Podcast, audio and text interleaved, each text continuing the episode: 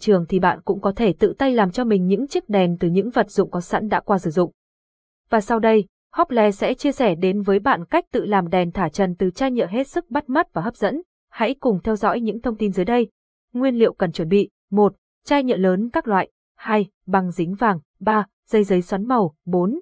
Cưa cầm tay, kéo, keo sữa cọ, dây đèn, bóng đèn.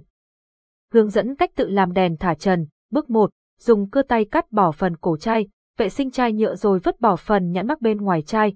Dùng băng dính vàng quấn quanh cổ chai, tạo hình phễu như hình vẽ, lấy dao cứa tạo độ nhắm cho phần cổ chai.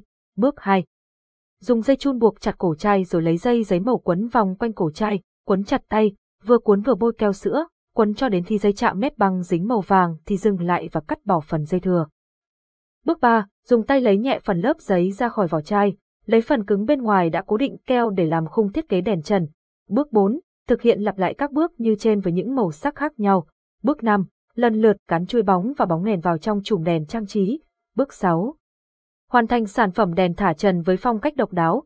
Trên đây là hướng dẫn 6 bước tự làm đèn thả trần đơn giản từ những vật dụng quen thuộc trong cuộc sống, vừa tiết kiệm chi phí nhưng cũng hết sức độc đáo và sáng tạo. Hy vọng những chia sẻ trên đây sẽ hữu ích đối với quý khách và GT và GT tham khảo thêm.